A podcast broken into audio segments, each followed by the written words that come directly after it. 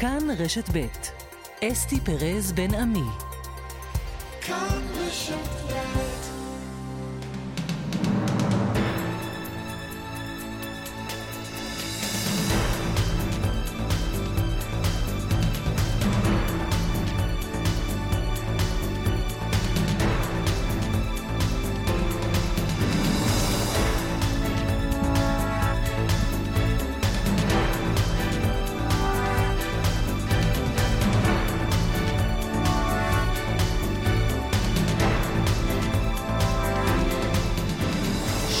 עכשיו ועוד חמש דקות בחצי היום, שלום לכם. עורך המשדר הוא גיא קוטב, בהפקה שלנו רחל לוי יחד עם יעל שקד, ואריאל מאור טכנאי השידור. מיד החלטה דרמטית בבג"ץ, יושב ראש הדואר מישאל וקנין יוחזר לתפקידו, עד אשר הממשלה תנמק את הסיבות להדחתו. עמוד שפירא כבר באולפן עם כל הפרטים.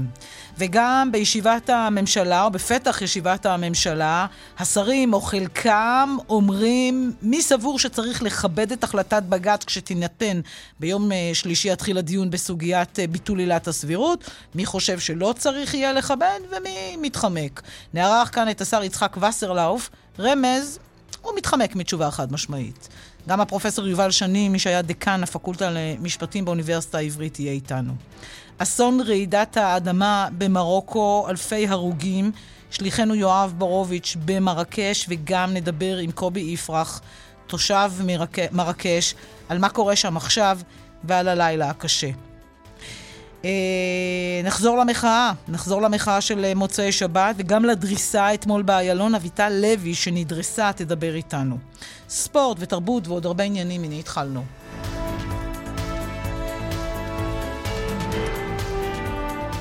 בג"ץ אם כן מקפיא לפני שעה קלה את החלטת השרים קרעי ואמסלם להדיח את יושב ראש דירקטוריון חברת הדואר מישאל וקנין. שלום עמוד שפירא, אתה כאן עם הפרטים. כן, שלום אסתי, ואם אנחנו צריכים עוד מעט דלק למדורה, לדם הרע שבין גורמים בקואליציה לבין בית המשפט העליון, אז הנה לנו עוד ההחלטה. בית המשפט העליון מוציא כרגע צו ביניים וגם על צו על תנאי, צו ביניים שבעצם מונע את הדחתו של מישאל וקנין, מי שעומד בראש מועצת המנהלים של חברת דואר ישראל, ואם הוא כבר לא בתפקידו, ואני יודע שהוא כבר לא בתפקידו אסתי, אז בעצם הצו הזה מורה לו, מאפשר לו לחזור היום, עכשיו, בעצם לתפקידו, ואכן לפני כמה דקות הוא אומר לקרן נויבך שאכן הוא הולך לעשות את זה היום, הוא חוזר למשרתו היום, בוא נשמע. אני לא מופתע, אני מאמין במערכת המשפט ובבית המשפט העליון, בחשיבותו. עוד היום אני מתכוון להגיע למשרד שלי, למשרד הקטן שלי, מאוד, במשרדי הדואר במודיעין. כן, הוא טען אסתי לטעמים פוליטיים, הדחה פוליטית, זה היה בעצם עיקר הדברים שלו. אנחנו יודעים כאן שלמעשה ראינו כאן מצד אחד ייצוג פרטי לשרים, מנגד העמדה של היועצת המשפטית לממשלה שהצטרפה למעשה לחברת הדואר ולמישאל וקנין, והנה לנו דוגמה, אולי לפחות בנקודת הזמן הזו, כאשר יש צו ביניים, שהייצוג הפרטי כנראה לא כל כך עובד. אמור, תישאר איתנו, נגיד שלום לעורך דין אפרים דמרי, מי שייצג בדיון הזה את השרים קרעי ואמסלם, שלום. שלום וברכה, צהריים טובים. נכשלתם? ממש לא. אה, הצלחה הכל... גדולה, גם בג"ץ מוציא גם צו ביניים הכל... וגם צו על תנאי. זה, זה צו ביניים, זה צו על תנאי שניתנו, זה עדיין לא החלטה בעתירה העיקרית. אנחנו אמורים להגיש את עתירת תשובה תוך שלושים יום, ואנחנו נעשה את זה. ובתצירת התשובה אנחנו ננמק בדיוק כל מה שצריך לנמק, על מנת אה, להראות לבית המשפט שאכן מחפקים לא ראוי להמשיך בתפקידו. יכול להיות שבית המשפט לא היה מוציא צו על תנאי שיורה לכם לנמק, וצו ביניים שמקפיא את ההדחה ומחזיר אותו לתפקידו, אם בית המשפט היה חושב שהנימוקים שלכם, הנימוקים של השרים, הם הגיוניים? ממש לא, ברוב המקרים בדרך כלל בתי משפט כנסו גם לאינטרנט, עורך דין דמרי, לא שומעים אותך טוב, עורך דין דמרי, בוא תנסה לשפר רגע, כן, את הדיבורית אולי תנתק רגע את הדיבורית, לא שומעים אותך טוב וחבל. ברוב המקרים בתי משפט, אם זה בתי משפט המחוזיים, בתי הדין לעבודה עם ספגה, הם נהנים לצווים של צווי על תנאי או צווי ביניים, עד שמחליטים בתיק העיקרי, כמו בעתירה העיקרית. וככה אני חושב שזה יהיה. התקנת את השרים קרי ואמסלם בישיבת הממשלה? הם מאוד קנים, כן. מה אמרו? הם מאמצע ישיבת ממשלה, לא אמרו כלום כרגע. רק הדבר היחידי שאני יכול להגיד בשמה... לא כתבו תגובה בוואטסאפ? שבוודאות, אבל בוודאות מוחלטת, השרים מתכוונים לקיים את החלטת בג"ץ, שלא יהיה ספק. אגב, אסתי, הייתה איזו התבטאות של השר קרי בכניסתו לישיבת הממשלה, כאשר שאלו את העיתונאים שם, האם בכוונתם לקיים פסיקות בג"ץ, אז הוא בעצם השיב, תלכו לבית המשפט העליון ותשאלו אותם, האם הם, הם מתכוונים לכבד את הדמוקרטיה. עוד מעט נשמע גם את זה, זה עוד שאלו, לדעתי, עוד, עוד לפני נכון, ההחלטה נכון. בעניין אה, מישל וקנין, אלא בעניין ביטול עילת הסבירות. אני רוצה לשאול אותך, תספר למאזיננו מדוע הוא הודח מתפקידו?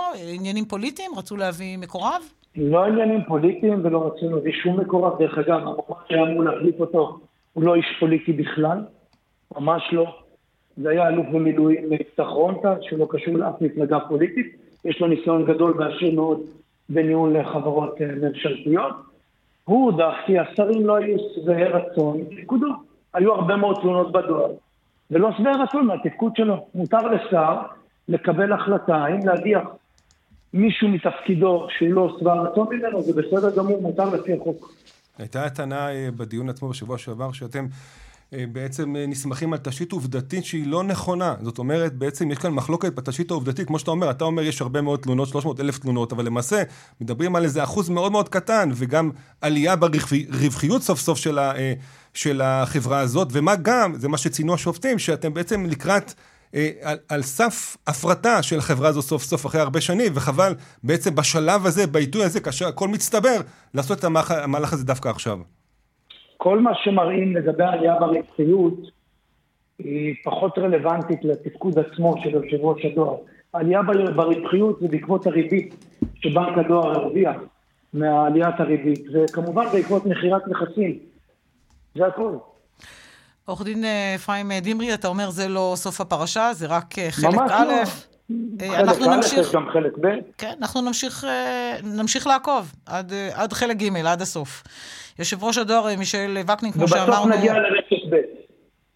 כן, בסוף תמיד מגיעים לרשת ב'. יושב ראש הדואר, מישל וקנין, כמו שאמרנו, מוחזר לתפקידו לעת עתה, על ידי בג"ץ. עורך דין אפרים דמרי, מי שייצג את השרים קרי ואמסלם, תודה רבה. כל תושבי. תודה רבה לך, עמוד שפירא בינתיים. ועכשיו לישיבת הממשלה, סולימן מסעוד, כתבנו, שלום. שלום, אסתי. הם יושבים השרים בישיבת הממשלה, לא יודעת אם כולם כבר מעודכנים, יכול להיות שכשיצאו, או שיצאו לאיזושהי הפסקה, תקבלו תגובות גם בעניין הזה. אתה בכל מקרה מביא לנו תגובות עוד לפני ההחלטה הזו, כשהגיעו לישיבת הממשלה, ונשאלו לגבי כיבוד פסיקת בג"ץ, או פסיקות בג"ץ, לקראת הדיון הדרמטי ביום שלישי, בעניין סוגיית ביטול עילת הסבירות. נכון, אסתי, אנחנו לקראת אירוע באמת פוליטי-משפטי דרמטי, ותגובת השרים כאן מאוד מעניינת. רובם צריך להגיד, העדיפו שלא לענות על השאלה הזאת, אבל נדמה לי, אסתי, שאת התשובה הברורה ביותר, החדה ביותר, אולי גם חשובה ביותר אחרי של ראש הממשלה עם שר הביטחון יואב גלנט, שימי לב אסתי מה הוא עונה כשאנחנו שואלים אותו, האם הוא יכבד את פסיקת בג"ץ ביום שלישי, באחרי הדיון. עמדתי ידועה, מדינת ישראל היא מדינת חוק דמוקרטית, אני אכבד כל פסיקה של בג"ץ. חד משמעי, משפט קצר, בהיר, ברור, אני אכבד כל תגובה של בג"ץ. אי אפשר להיות יותר ברור מזה, אנחנו גם השרים שאלו, היה בין היתר גם שר הפנים ושר הבריאות, משה ארבל, אנחנו שאלנו אותו בעניין אה, תלושי המזון אה, של ש"ס, אבל נדמה לי שגם הוא נתן שם תשובה ברורה וחד משמעית, בואי נשמע את הדברים.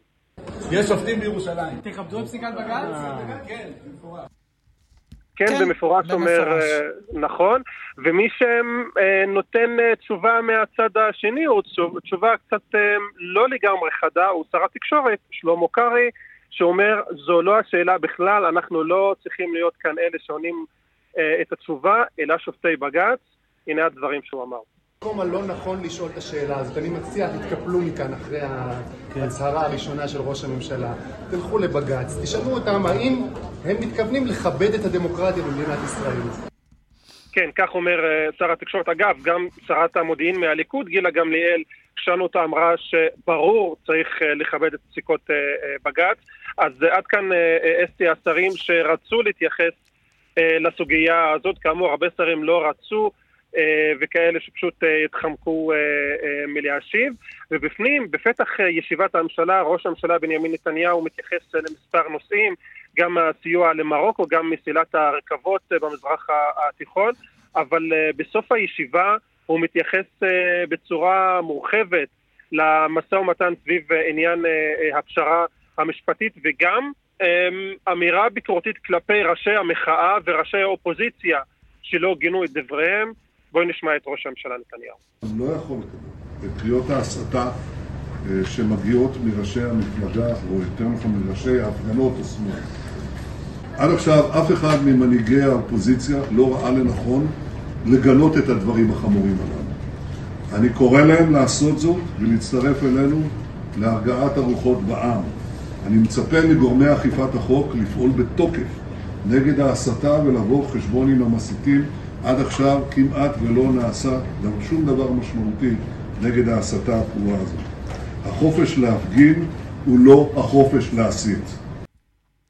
אלה הדברים של ראש הממשלה. אסתי, כאמור, ישיבת הממשלה כבר התחילה להבנתי בראש סדר יומה של הממשלה לאשר החלטה לתקצב דרום תל אביב בעקבות המהומות שהיו שם, ועוד כמה דברים על סדר יומה, אבל נדמה לי שהנושא החם ביותר, כפי ששמענו, זה היה דיון יום שלישי לקראת עניין הסבירות. סולימן מסעוד, ישיבת הממשלה, תודה רבה לך. אם יהיו לך עוד עדכונים, כמובן תחזור אלינו, תאותת אלינו ותחזור. עוד, עוד נחזור במהלך המשדר גם למחאה נגד החקיקה וגם לבגץ, לדיון בבגץ שיהיה מחרתיים בעניין ביטול עילת הסבירות, וגם נראיין כאן את השר יצחק וסרלאוף, אבל זה יקרה בהמשך. שתים עשרה ועוד כמעט שבע עשרה דקות, עכשיו לאסון רעידת האדמה במרוקו, יותר מ-אלפיים קורבנות באזור העיר מרקש וסביבותיה, הכפרים והעיירות שבערי האטלס, אלפי פצועים, ופעילויות החילוץ נמשכות כל הזמן גם באזורים קשים מאוד. מי שנחת לפני זמן קצר במרוקו, במרקש, הוא יואב ברוביץ' כתבנו. שלום יואב. שלום אסתי, בדיוק כפי שאת אומרת, יותר מאלפיים קורבנות, אנשים כאן במרקש משת... מתקשים להשתחרר מההלם של האסון הזה, רעידת האדמה בעוצמה של שש נקודה שמונה שפקדה את האזור ביום שישי בלילה. עכשיו הרעידה, האפיסנטר של הרעש אדמה היה כ-שבעים קילומטרים דרום מערבית ממרקש, באזור הרי האטלס הגבוהים, אזור מאוד מבודד, ובאמת הבנייה שם גם ברמה מאוד מאוד נמוכה, ולכן באמת כל כך הרבה קורבנות. מדברים גם על אלף וארבע מאות פצועים קשה, בנוסף ל-אלפיים הקורבנות, ואפילו מתקשים להעריך בינתיים כמה אנשים לכודים מתחת להריסות. זה אזורים מאוד מבודדים, אסתי, מאוד קשה להגיע אליהם גם. אנחנו גם כמובן יודעים שישראל הציעה משימת חילוץ, עדיין לא קיבלה תשובה לגבי זה, הרבה מאוד מדינות אחרות גם הציעו לסייע למרוקו. מעבר לאסון ההומניטרי מדברים כאן גם על, על מכה כלכלית מאוד קשה שעולה מיליארדים למשק המרוקני, והמלך מוחמד, המלך מוחמד השישי אמר שיהיו שלושה ימי אבל, אבל גם כאן בעיר מרקש, בעיר העתיקה, היו אזורים שנפגעו מעוצמת הרעש, ובאמת אנשים לא יודעים עדיין איך להקל את הדבר הזה, כולם רוצים לעזור, נתרמים הרבה מאוד מנות דם, אבל כמובן שעדיין השלבים מאוד ראשוניים של ההתמודדות עם, ה, עם האסון הזה. יואב ברוביץ' במרוקו שליחנו, תודה רבה לך. תודה. לפני זמן קצר, שעת בוקר במרוקו, התקשרנו לקובי יפרח, תושב מרקש, והנה השיחה איתו. שלום קובי יפרח, תושב מרקש. בוקר טוב. מה שלומכם? אנחנו בסדר, לאט לאט, הנה פה מתחילים אה, לנקות פה חלק מההריסות. ספר לנו מה עכשיו קורה מסביבך, אתה אומר מנקים את ההריסות, הבית שאתה גר בו נפגע? בבית נפגע בעיקר יש בו סדקים, אבל אה, ברוך השם לא קרה כלום, אבל הבתים ליד הכל הכל אה, ארוז. מה, הבתים קרסו לידכם? כן, כן. ויש נפגעים בין השכנים? יש, יש כמה נפגעים. אה, הרוגים? הרוגים לא שידוע לנו מהמלח, כאילו מהאזור שלנו. כן, המלח זה האזור שהיהודים גרים בו? שהיו גרים בו בעבר. היו גרים בו בעבר ועדיין גרים בו. שלוש משפחות. כן.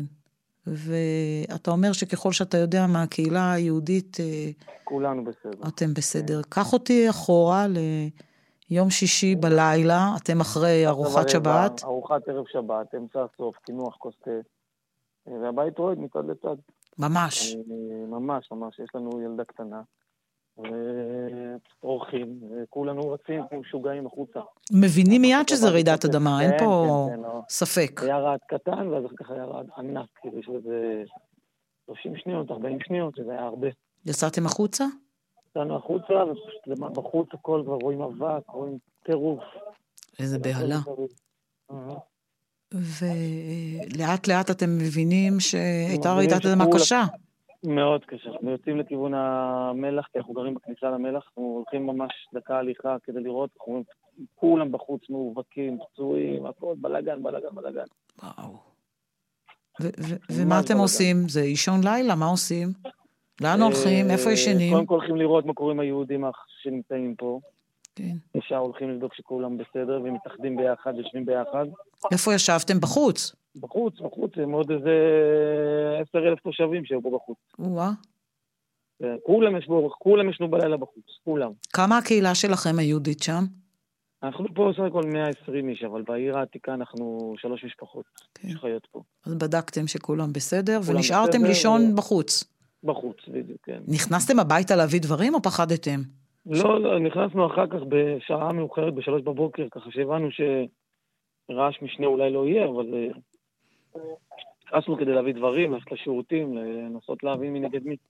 וכשאתם כשאתם מתחילים להבין מי נגד מי, וקודם כל אתם רואים את התמונה הכללית של אלפי הרוגים. קודם כל, קודם כל ניצלנו. כן. זה ברוך השם. באמת באמת ברוך השם. וזהו, מתחילים עכשיו להבין את כל הנזקים של הדבר הזה. כן, וכשאתה רואה את התמונה הכללית של, של מרוקו ואזור הרי האטלס, מקומות שאנשים שם, מפחיד, מפחיד, לא היה להם מזל. מפחיד מאוד, כן, כן, מפחיד. מה אתם שומעים בתקשורת אצלכם? שקודם כל אלפי הרוגים, זה רק עולה ועולה, בעיקר באזורי האטלס ובערים. כן.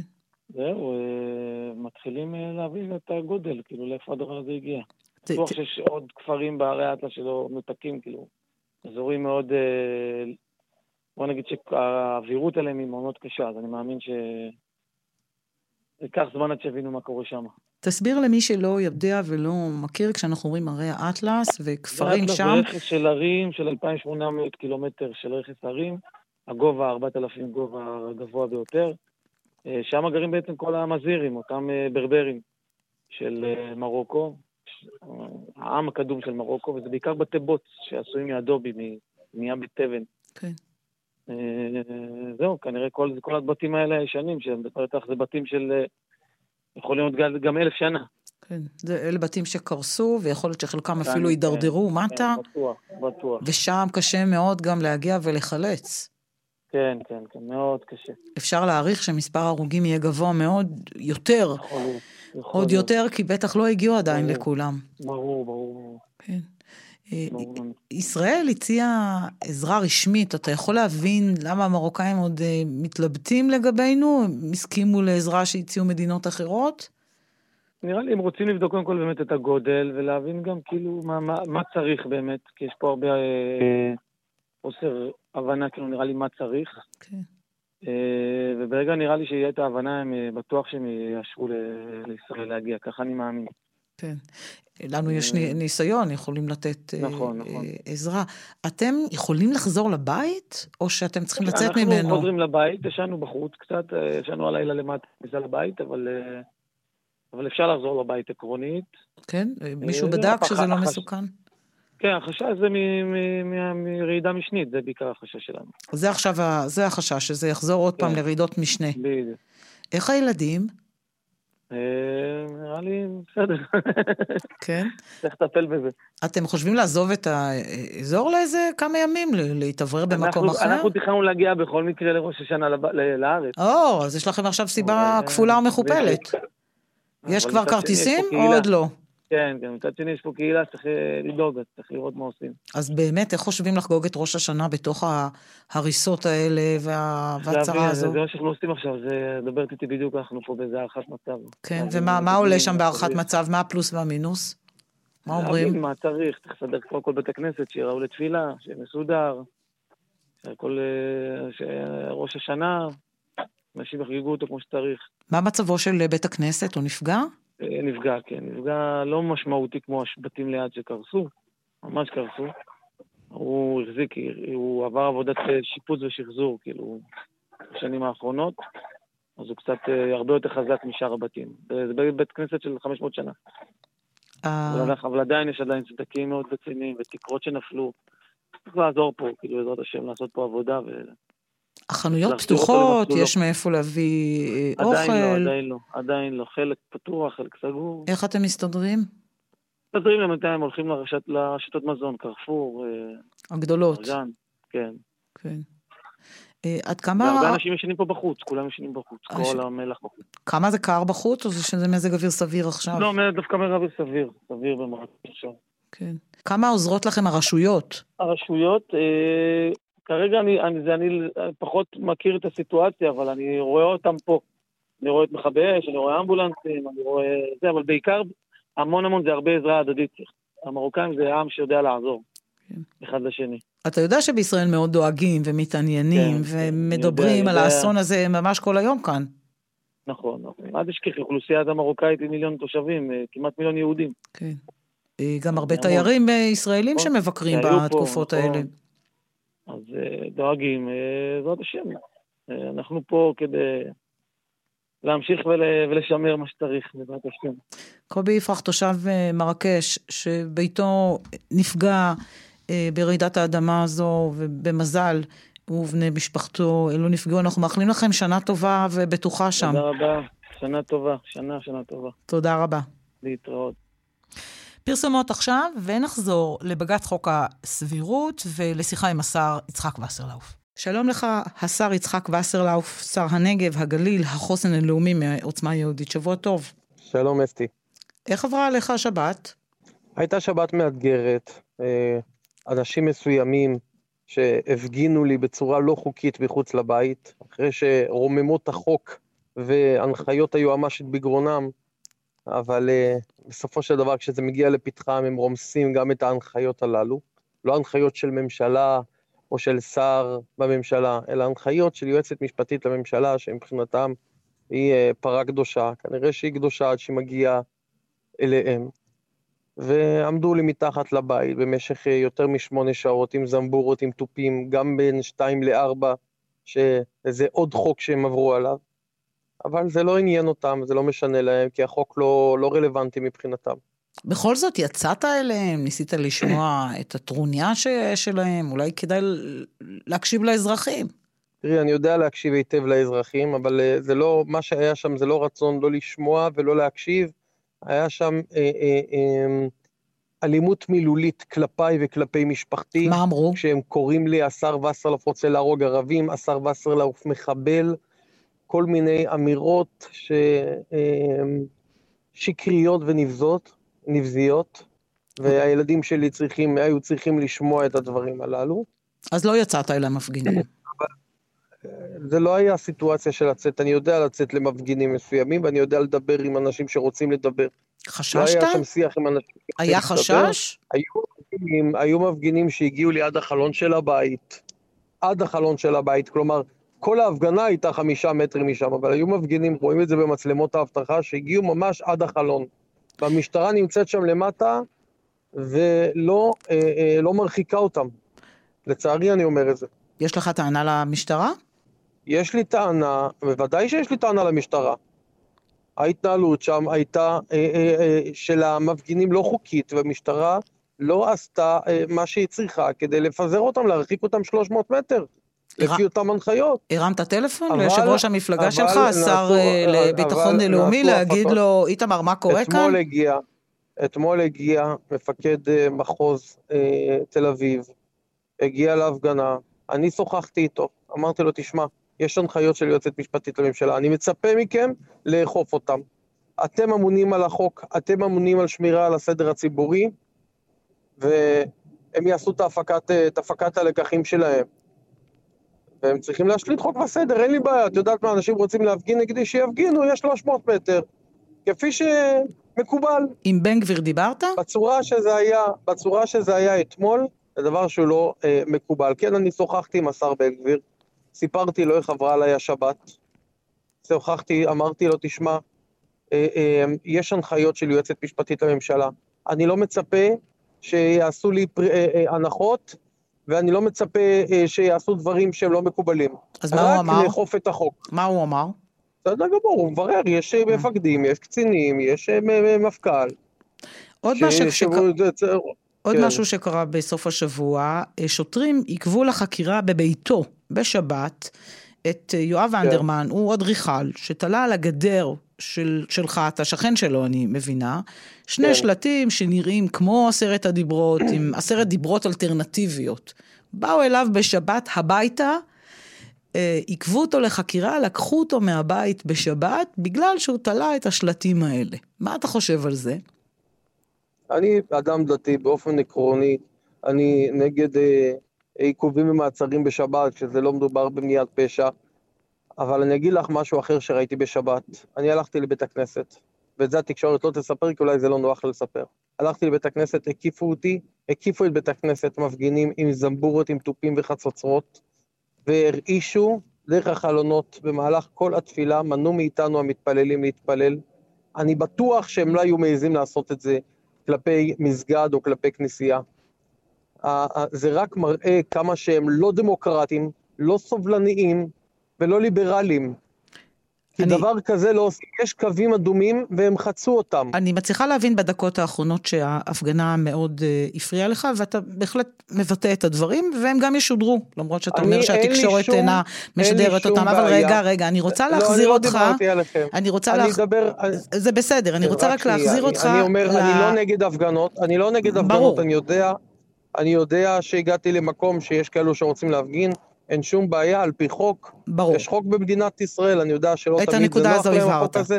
השר ועשר לאופן, אני רוצה להחזיר אותך לאותו אדם שתלה, שכן שלך, שתלה שלטים, כן. אה, אה, לידך, בגדר שלך, והוציאו אותו מהבית, עכשיו זה לא משנה אם זה שבת או לא שבת, אולי בשבת זה עוד יותר גרוע, הוציאו אותו מהבית שוטרים, שני שוטרים דפקו בדלת, ועקבו אותו על השחתת פני מקרקעין. אם זה לא היה עצוב ומטריד, זה היה מצחיק. משטרת ישראל שולחת שני שוטרים בשביל לעכב אדם כזה, מה אני אגיד לך, כנראה יש להם הרבה מאוד כוח אדם. אתה לא חושב שזה מוגזם? אני אומר עוד פעם, לגבי אופי העבירה, אבל אמיתי, דוגרי, זה לא מוגזם? סליחה, אני אענה, אוקיי? אתמול התארחה אצלי חברה טובה, קוראים לה שפי פז, התארחה בביתי. הגברת הזאת, אתם מוזמנים להעלות אותה לשידור. כמה פעמים המשטרה הגיעה אליה הביתה, על, על זה שהיא עשתה גרפיטי, או על זה שהיא תלתה שלטים, והיא הושמה בהשחתת למקרקעין. אלו דברים שקורים, ואת יודעת, שפי פז היא כנראה, התלונות והתיקים שהמשטרה הכינה לה, בסוגיית פני השחתת למקרקעין, אני לא בטוח שיש עוד מישהו במדינת ישראל. אז זה מקובל עליך, שבשבת באו ועקבו לחקירה אדם שתלה שלט. אני לא אמרתי שזה מקובל, אני לא שמעת אותי. אני אמרתי שאני אדם דתי, ואני מתנגד עקרונית למעצרים ועיכובים בשבת, כשלא מדובר במניעת פשע. מה תגיד למפגינים, וגם אנשים שלא יפגינו, אבל חושבים שמה שנעשה כאן עם העיכוב הזה, על העבירה הפעוטה הזו, שאולי זה כנס בעירייה, אולי, אתה יודע מה, גם זה לא קורה, כן, כן, שהמשטר, אבל, המשטר אבל, שאתה אני, יושב אני, בו, אני, הוא דיקטטורה, היא כבר התחלת הדיקטטורה, אני, המשטרה אה, כבר אה, מתפקדת, בצו הדיקטטור, לך, מה אתה אומר? אני מזכיר לך, סליחה, קודם כל, תראי, יש מפגינים שטוענים שאני אמרתי למשטרה לבוא לעצור אותו, זה שקר מוחלט. לא קראת, לא הזמנת? זה לא היו, לא היו דברים מעולם, אני ידעתי שהוא נעצר, ואני ידעתי על מה שקרה רק כמה שעות אחרי זה. כלומר, אחרי שהמפגינים הגיעו, בהמוניהם הזה הסבירו לי למה הם הגיעו. זה אחד. שתיים, בממשלה הקודמת, תחת היועץ המשפטי לממשלה, אביחי מנדלבליט, אישה שסיננה לעברו פרשת משפטים בושה, עוקבה לעיני ילדיה, נלקחה לחקירה בשבת בניידת כשהיא אישה דתייה. אבל אני לא שמעתי את אותם אנשים שמצקצקים היום בלשונם, לא שמעתי אותם מגנים את אותו אירוע. אז שלא יספרו לי על דיקטטורה שהם בעצמם בממשלה הקודמת עשו את הדבר הזה, ו- וזה ברור שזה היה הנחיה של מנדלבליט. לעצור את אותה, את אותה גברת. אני רוצה לקחת... ועד היום אף אחד לא נתן. עשר ועשר לעוף, אני רוצה לקחת אותך לעוד עניין, שנספיק עוד עניין, לפני שאתה נכנס לישיבת הממשלה, אנחנו מקליטים את השיחה הזו. ביטול עילת הסבירות. החוק שעברתם בממשלה, עברתם בכנסת, עבר כחוק יסוד. חמישה עשר שופטים ישבו מחרתיים בעניין הזה, דיון בעתירות. מה אתה אומר? אם בית המשפט יחליט לבטל את החקיקה שלכם, אתם תכבדו את החלטת בית המשפט, את פסיקתו? תראי, אני אגיד לך... מה היה בשאלה מצחיק? איזה חלק היה מצחיק? לא, לא, אני אגיד לך, אני אגיד לך, כי קודם כל בית המשפט לדעתי כבר קיבל את ההחלטה, וזה הכל משפט ראווה, לדעתי כבר לא... אני טוען, אני טוען... מה זאת אומרת? לא הבנתי את התשובה הזו. אתה שר בממשלת ישראל, זה אומר, זה משפט ראווה, בית המשפט כבר קיבל את ממדתו? אני מסביר לך, אני מסביר לך שאני מוכן להתערב איתך פה בשידור חי, מה תהיה פסיקת בית המשפט העליון. אני מוכן להתערב איתך שבית המשפט העליון יפסול, אני טוען שהוא יפסול, אין לי ציפיות מבית המשפט, שהוא יפסול את, את חוקי היסוד הללו, בניגוד, בניגוד יש לומר, לפסיקותיו של אהרון ברק, שהוא אמר, אם אתם תחוקקו, תחוקקו חוקי יסוד, יהיה לזה מעמד של חוקה. הם לא היה להם שום כוונה לממש את זה או ליישם את זה. ו... יכול להיות שיפסלו את החוק הזה, כי הוא חוק מאוד בעייתי?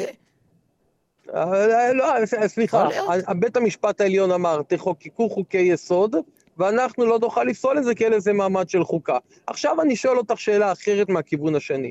ולו היה בבית המשפט שופט חרדי, שמחליט שיש איזה בית עסק שצריך לסגור אותו בשבת, כי הוא פוגע בזכויות אדם, בזכויות, בזכויות, כל מיני זכויות למיניהם. האם אותם אלו שהיום הפכו להיות, הפכו את בית המשפט העליון לעליון מוחלט, שאין שום דבר שיכול, שאין עוררין עליו, הם אלו שיכולים לחתום עכשיו שהם יתמכו בפסיקת בית המשפט העליון, כי הוא מקודש, או שרק מתי שזה נוח להם, הם ילכו עם פסיקותיו. זו השאלה שצריכה להישאר. אז לסיום, רק תענה לי אם תוכל, תכבדו או לא תכבדו את החלטת בג"ץ? אני לא יודע מה יהיה, בג"ץ יוצאים, בג"ץ ייצור תקדימים, התוצאה הישירה של זה, ש...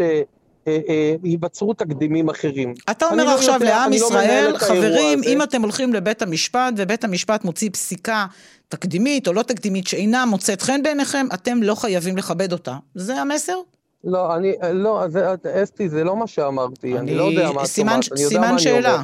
אני אגיד לך, אני אגיד לך מה... אתה לא יכול להגיד כמחוקק, אני אכבד כל פסיקה של בית המשפט? אני לא יודע... אני, אני אגיד לך משהו. אני לא יודע, קודם כל, אני לא מנהל את האירוע בממשלה, אני שר בממשלה, נכון, יש לי אחריות, אבל בסוף אני יודע שאם בית המשפט יעשה דברים בצורה תקדימית, תקדימית, זאת אומרת שלא היו מאז ומעולם, בסמכות שאני לא יודע, שתוכלו להסביר מאיפה הסמכות שלהם, גם הסמכות של בית המשפט הוא מכוח החוק, אני מקווה, אז אני לא יודע מה יהיה, אני מקווה שלא נגיע למצב הזה. אתה חושב שאתה צריך להגיע להסכמות עכשיו? כן. אני חושבת שעם התשובה הזו, החדה והישירה, אנחנו נסיים את השיחה הזו. השר יצחק וסרלאוף, שר הנגב, הגליל והחוסן הלאומי, איש עוצמה יהודית. תודה רבה לך. תודה, תודה. שתים עשרה עכשיו ועוד ארבעים ואחת דקות אחרי הפרסומות, שוב ירי לעבר יישובי הגלבוע, אין נפגעים, אבל שוב זה קורה כבר מין עניין שבשגרה, ואנחנו רוצים לשמוע עוד פרטים אחרי הפרסומות. שתים עשרה עכשיו ועוד ארבעים ושש דקות. ארגון פלסטיני ירה בוקר רקטה מאולתרת מאזור ג'נין לכיוון ישראל, לשובי הגלבוע. שיגור הרקטה נכשל, אזור השיגור הותר. שלום לראש תחום הפלסטינים שלנו, אליאור לוי. שלום אסתי, צהריים טובים. אז אכן, שיגור שביעי של רקטה בתוך ארבעה חודשים, כאשר חוליית השיגור, אותה חוליה גדוד אל-עייש המזוהה עם חמאס, זה סוג של גדוד או חוליה שפועלת באזור ג'נין בחודשים האחרונים, כאשר הירי עצמו היום בוצע בשעות הבוקר, זמן קצר אחר כך אותרו שרידי הרקטה וכאן השיגור המאולתר, וזה הותר אגב על ידי מנגנוני הביטחון הפלסטינים באזור הכפר סילת אל-חרתיה, זה כפר שנמצא לא רחוק מג'נין. בצהל אישרו שאכן בוצע שיגור כושל לעבר ישראל, אבל אסתי צריך להעביר פה משהו. השיגורים הללו הם יותר ניסויים של ירי רקטה מאשר של שיגורים, ועל הדרך של אותם ניסויים הארגונים הללו עושים בכך סוג של רווח תודעתי, צלמים את זה ואז מפרסמים את זה ברשתות, כשהמטרה שלהם המרכזית היא ללמוד תוך כדי תנועה כדי להצליח לייצר רקטה שתצלח את המסלול, כמובן עם חומר נפץ עליה. צריך לומר שבשבועות האחרונים ישנם כמה מעצרים פה ושם של גורמים בג'נין שקשורים לירי או מחוברים לאותה חוליה, לגדוד אל-עייש, אבל כפי שאנחנו רואים בינתיים, שיגורי הניסוי הללו לא נעצרים, סביר להניח שנמשיך לראות את זה, אסתי. תודה רבה לך, אליאור, ומצטרף אלינו דן מילר, רכז ביטחון צבאי שוטף של מושב רמון. שלום. שלום, צהריים טובים. תן לנו את הפרטים מהאירוע של היום.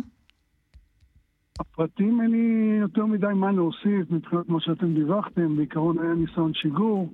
להבנתנו השיגור היה כושל מבחינתם, לשמחתנו, וזה לא עבר את, את הגדר. זה משהו שאתם כל... רואים או שומעים? אנחנו ראינו פעם אחת כשזה נחת בש... בשטח המושב, אז זכינו להיות המושב הראשון שהיה להעביר את המס מאיו"ש, אבל uh, לא שמענו כי זה היה ללא חומר נפץ, אבל זה כנראה גם מסרסה, וכמו שציינתם הם uh, משתכללים ולומדים. זה גם הופך להיות סוג של שגרה שלמזלנו עד כה היא שגרה של כישלונות או ניסויים מבחינתם שלא מצליחים, אבל זה מעלה חששות שהם עלולים להצליח ולעבור את הגדר. מסכים איתך, אסתי. מה, מה היכולות שלכם? זאת אומרת, אתם, בוודאי יש לכם שיח, לך בוודאי יש שיח עם, ה, עם הצבא, ומה עושים בעניין הזה? רק כל פעם שהם יורים, אז מנסים להגיע לשיגור, או שעושים מעבר לזה? כמובן שעושים מעבר לזה, אבל אנחנו לא נרחיב לגבי זה, אז מבחינת תמ"ס, כיישוב, אין לנו יותר מדי מה לעשות, למעט ההגנות הפסיביות שיש, וכמובן ערוכים בתרחישים אחרים שמקווים שלא יקרו. ספר לנו על הפעמים הקודמות שזה קרה. כמה פעמים זה קרה ככל שאתה יודע, בתקופה האחרונה, בשנה האחרונה? למיטב זיכרוני, לכיווננו קרה כשלוש פעמים, ועוד מספר פעמים דומה, או אפילו טיפה יותר, לכיוון הרכס שממול, שהיישוב שקד. התושבים מודאגים, יש בהלה או שהשגרה נמשכת? אין בהלה, יש שגרה. זה אמנם נושא שנכנס לשיח, וזה עולה מדי פעם. כן. אבל החיים נמשכים כרגיל, ומי שאצלנו רואה שוב שחי חיי שגרה לחלוטין. יצא כבר שהגעתם לשרידי רקטה שהגיעה קרוב מאוד, או אפילו עברה את הגבול? כן, אז ציינתי, זה קרה לפני כ... חודש וחצי, משהו כזה. אז פספסתי את זה. רקטה אחת שנמצאה בשטח המושב. כן. היא גרמה לשרפה, היא נמצאה מאוחר יותר. היא לא נמצאה באותו יום של השיגור, היא נמצאה מאוחר יותר. ואני אגיד שזה למזלנו, זה עדיין, מי שמכיר את האזור שלנו, אז מבין שאנחנו למעשה צמודי גדר. וקצת יותר זה כבר מגיע לבתים. אבל מקווה שהצבא יפעל איפה שצריך, זה כמובן מעבר לגדר, וידאג שזה לא יתפתח לממדים. על כמה יישובים אנחנו מדברים? על כמה יישובים, דני, אנחנו מדברים שנמצאים בטווח הזה שם? תראי, ההבדל בין ה... יש, אפשר להגיד, כ-חמישה עשר יישובים שהם בזור שלנו, אנחנו היחידים שהם צמודי גדר, אבל בוא נגיד, ברגע שזה משהו שיהיה באמת משמעות ויוכל להראות כמה מאות מטרים או יותר, אז כל החמישה עשר יהיו בטווח. ואתה מציין שגם כעשרה קילומטר קו אווירי זה אפולה. כן. אנחנו נמשיך לעקוב ונקווה שלא יהיה על מה לעקוב, שזה תהיה הפעם האחרונה. דני מילר, רכז ביטחון צבאי שוטף של רמון, תודה רבה לך. תודה לך. שיהיה לכם המשך יום שקט ותודה רבה. אסף פרזיילוב, שלום. שלום, אסתי. מקרה מוזר שגם הפרטים שלו לא לגמרי ברורים, אבל כרגע יש אה, כמה גברים חשודים בהריגה או ברצח של אישה, הם נעצרו לאחר שהניחו את האישה או גופתה אה, בפארק באשדוד? נכון, בדיוק. ובהתחלה, כשהגופה נמצאה על ידי עובר אורח, אז מד"א, מד"א חשב, חשבו הפרמדיקים של מד"א שמדובר פשוט באישה שמתגוררת שם באזור ופשוט אה, מתה ממכת חום.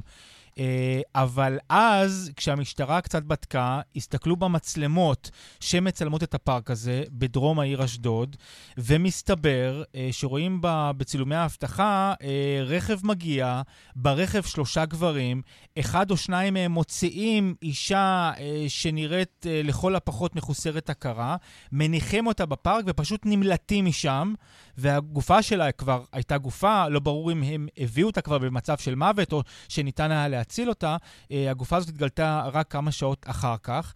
אה, מסתבר שמדובר בתושבת דימונה, היא מקהילת אה, העבריים, והשלושה שנעצרו אחרי שהמשטרה התראה את בעל הרכב בתל אביב, השלושה הם... אה, הם שלושה שהכירו אותה, אחד מהם זה בן הזוג שלה, ועוד שניים, שניים מחבריו, הם אזרחים סודנים, הם נעצרו, יש בלבול בגרסאות שלהם, הם שינו את הגרסה, הם טענו בתחילה שהם בעצם ניסו להביא אותה לבית החולים באשדוד, הם גרים באיזשהו קרוון במושב סמוך, שדה עוזיהו, ובדרך לבית החולים כך הם טענו, כשהם הבינו שהיא כבר מתה, לא ברור איך הם הבינו את זה, אז הם בעצם הניחו אותה בפארק ונמלטו. נשמע דברים שאומר עורך הדין ליאור רוננו מהסנגוריה הציבורית, הוא אה, מייצג את אחד אה, מהשלושה האלה, שכולם כאמור חשודים כרגע או בהריגה, לכל הפחות או ברצח. מרשים ארבורן משתף פעולה באופן מלא עם החוקרים, עונה להם על כל השאלות, מסר גרסה מלאה להשתלשלות האירועים. אנחנו כרגע נמצאים בשלב הראשוני של הפרשה, על פניו ככה נראה שהחלק שלו בפרשה שולי לחלוטין, אם בכלל, ואנו ממתינים שהמשטרה תסיים את החקירה בהקדם, ומצפים לשחרורו המהיר. מה שמוזר הוא, זה הוא זה שהזמין את המשטרה ואת מד"א. לא ברור, בשלב הזה גם כן, מדוע המשטרה מחשידה אותו ברצח, כאשר אפילו את סיבת המוות כרגע אינה ידועה אם זה פלילי או לא. טוב, מחשידים, מחשידים אותם כי הם פשוט שינו את הגרסאות, היו סתירות כן. בגרסאות שלהם גם של אותו גבר, הגופה עברה למכון לרפואה משפטית. כך או כך, איך שלא הסתכלו על זה, גרסאות שונות, יש גופה של אישה מתה. אסף פוזייד, תודה רבה לך. תודה. נחזור אחרי אחת עם עוד שעה עמוסה ומגוונת, שערו איתנו, שלום.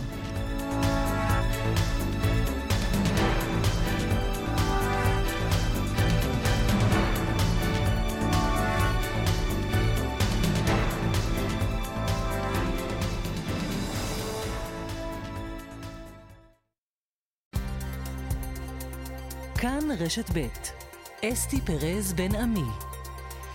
כאן רשת ב'.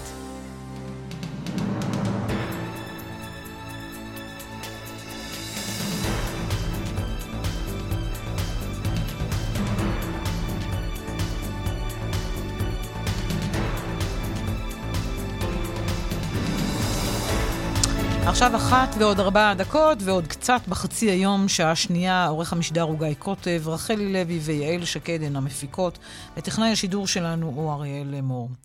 אנחנו עכשיו חוזרים לאירועי אמש, לאירועי אירוע, דריסת המפגינים אתמול בנתיבי איילון, הנהג הפוגע נעצר, שוחרר בתום חקירתו, לאחר שטען כי לא התכוון לדרוס במכוון את המפגינים. דניאל אלעזר כתבנו, שלום. שלום אסתי. נכון, כבר אתמול למעשה אחרי האירוע הזה, שבאמת צריך לומר, אחרי שנחשפים ורואים את התיעוד, נראה באמת מבהיל ובאמת הצליח לפגוע במספר מפגינים, אז כבר אתמול הנהג שלא היה לבד במכונית, אלא עם בנו, יצא מהמכונית וטען בו במקום שהוא לא התכוון לדרוס את אותם מפגינים, אז גם במשטרה הוא חזר על הדברים האלה, לכן כבר בהתחלה הוא נחקר בידי בוחני התנועה, ולא על ידי חוקרים שאולי חשדו שיש כאן היבט פלילי, והוא באמת אומר בחקירתו שהוא נלחץ והתבלבל ולחץ על דוושת הגז במקום על דוושת הבלה, וזו הסיבה שהובילה לפגיעה. במשטרה כמובן, מעבר לבדיקות שהם יעשו עכשיו, כן נטו לפחות בשלב הראשון לקבל את גרסתו, בין היתר גם אמרו שזה לא הטייפקאסט של נהגים שדורסים כמו שראינו בעבר, אין לו עבר פלילי, אין לו עבר תעבורתי, ולכן באמת בשלב הראשוני כן נטו לקבל את הגרסה שלו, ולכן הוא שוחרר, במקביל כמובן לבדיקות נוספות שכרגע בוחני התנועה יעשו, כדי לראות האם באמת מה שהוא אמר בחקירה תואם לממצאים בשטח. זה כמובן לא משנה את העובדה שהוא כן הצליח לפגוע בחמישה מפגינים, שאחת מהם נפצעה במצב קל, פונתה לאיכילוב עם פגיעה ברגלה. החקירה הזו עדיין נמשכת. דניאל, תודה רבה לך על העדכונים, ואנחנו לפני זמן קצר שוחחנו עם אחת המפגינות שנדרסה אתמול על ידי הנהג הזה. שלום אביטל לוי. שלום. מה שלומך? בסדר, יותר טוב. ספרי מה קרה לך אתמול.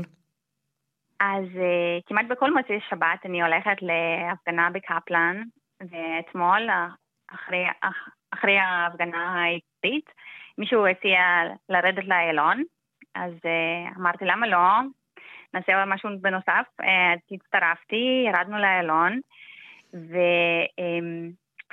חסמנו את הכביש, היינו שם כזה חמש, עשר דקות, ופתאום אני רואה שרכב בא אליי, היו מולי שני אנשים, שני מפגינים, אז הרכב קודם פגע בהם, ואחר כך בי, אז הרכב דרס לי את הרגליים, וואו.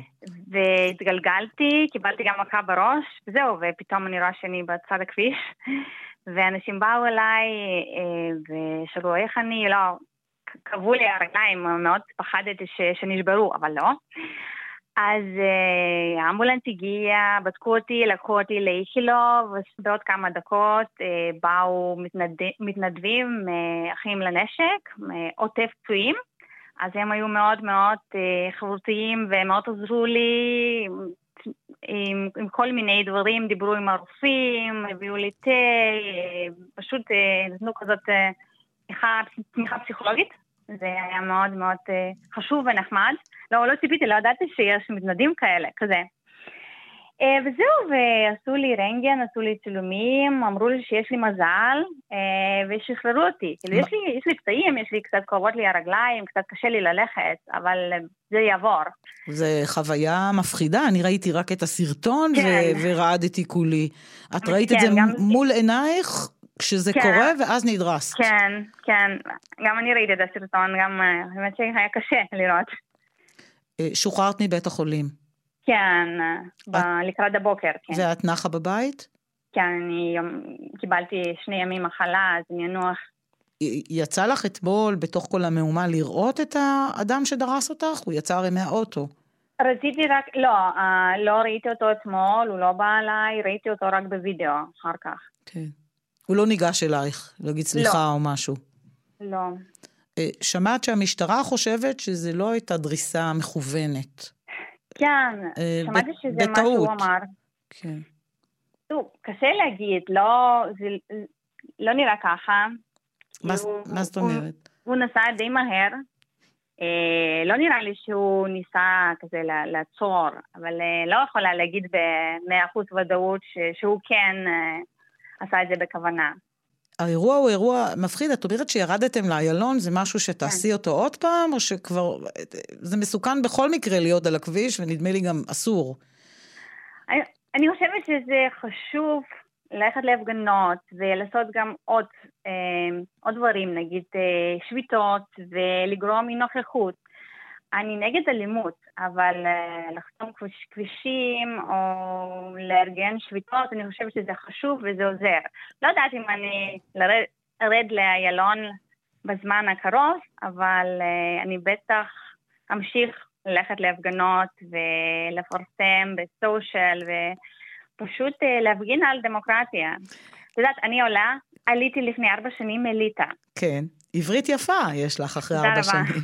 רציתי לשאול אותך אם את משווה בין המשטר בליטה למשטר בישראל, ויש לך פחד, חשש, שאנחנו נלך לכיוון אחר כאן.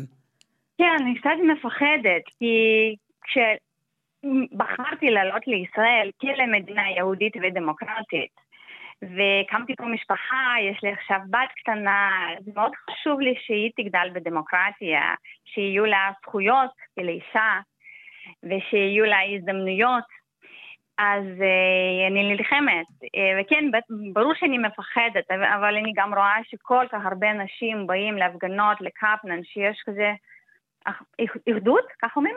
אחדות. אחדות, יש אחדות, ואני לא, לא חושבת שהרפורמה תצליח, אנחנו לא, לא ניתן. מדברים על אולי אה, פשרה, זאת אומרת שכל צד ילך קצת לכיוון של הצד השני ויהיו הסכמות. את מאמינה לזה? אני חושבת שאי אפשר להתפשר על דמוקרטיה. אז... וגם אני, אני לא חושבת שאפשר להאמין בביבי. Uh, הוא, הוא שיקר הרבה פעמים לפני, uh, אישי אני לא מאמינה בו. אז uh, אין לי, אני, אני לא אופטימית לגבי זה, כשאת... לגבי הפשרה.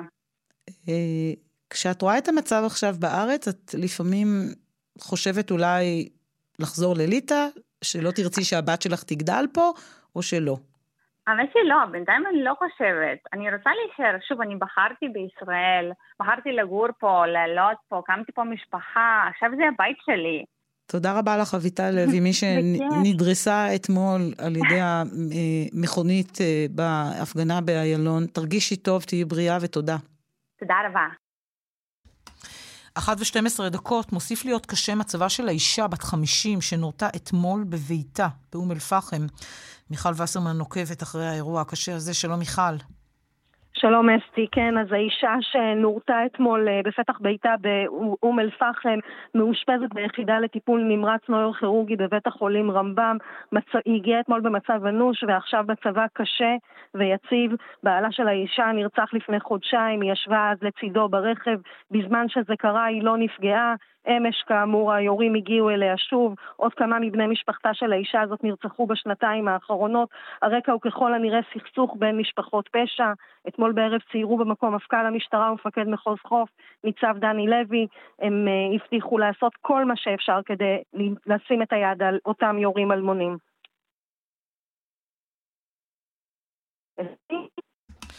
מיכל וסרמן, תודה רבה. נאחל להחלמה מהירה, וכמובן, נמשיך לעקוב.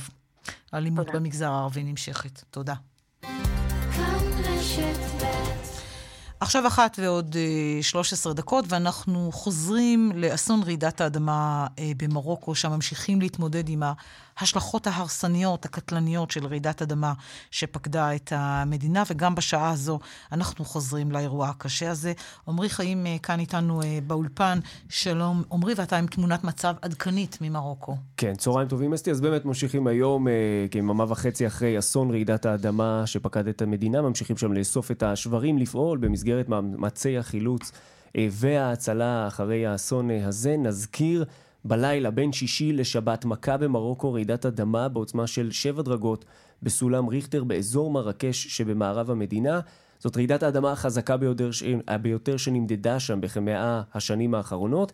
על פי העדכון האחרון של משרד הפנים במדינה, מניין הנספים שם אלפיים ושתים עשרה בני אדם, מספר הפצועים גם מעל ל-אלפיים, מרביתם במצב קשה. זאת אומרת, מהמספרים הללו אפשר להבין שלמרבה הצער, הם עתידים עוד לעלות, מספר הנספים, אולי גם מספר הפצועים, כל הזמן נמשכות שם פעולות החילוץ אה, וההצלה, וגם התמונות המרגשות שמגיעות בעקבות, בעקבות אותן אה, תמונות, חילוץ אה, של ילדים ותמונות טרגיות של ילדים ואנשים בוגרים שפשוט איבדו אה, משפחות אה, שלמות.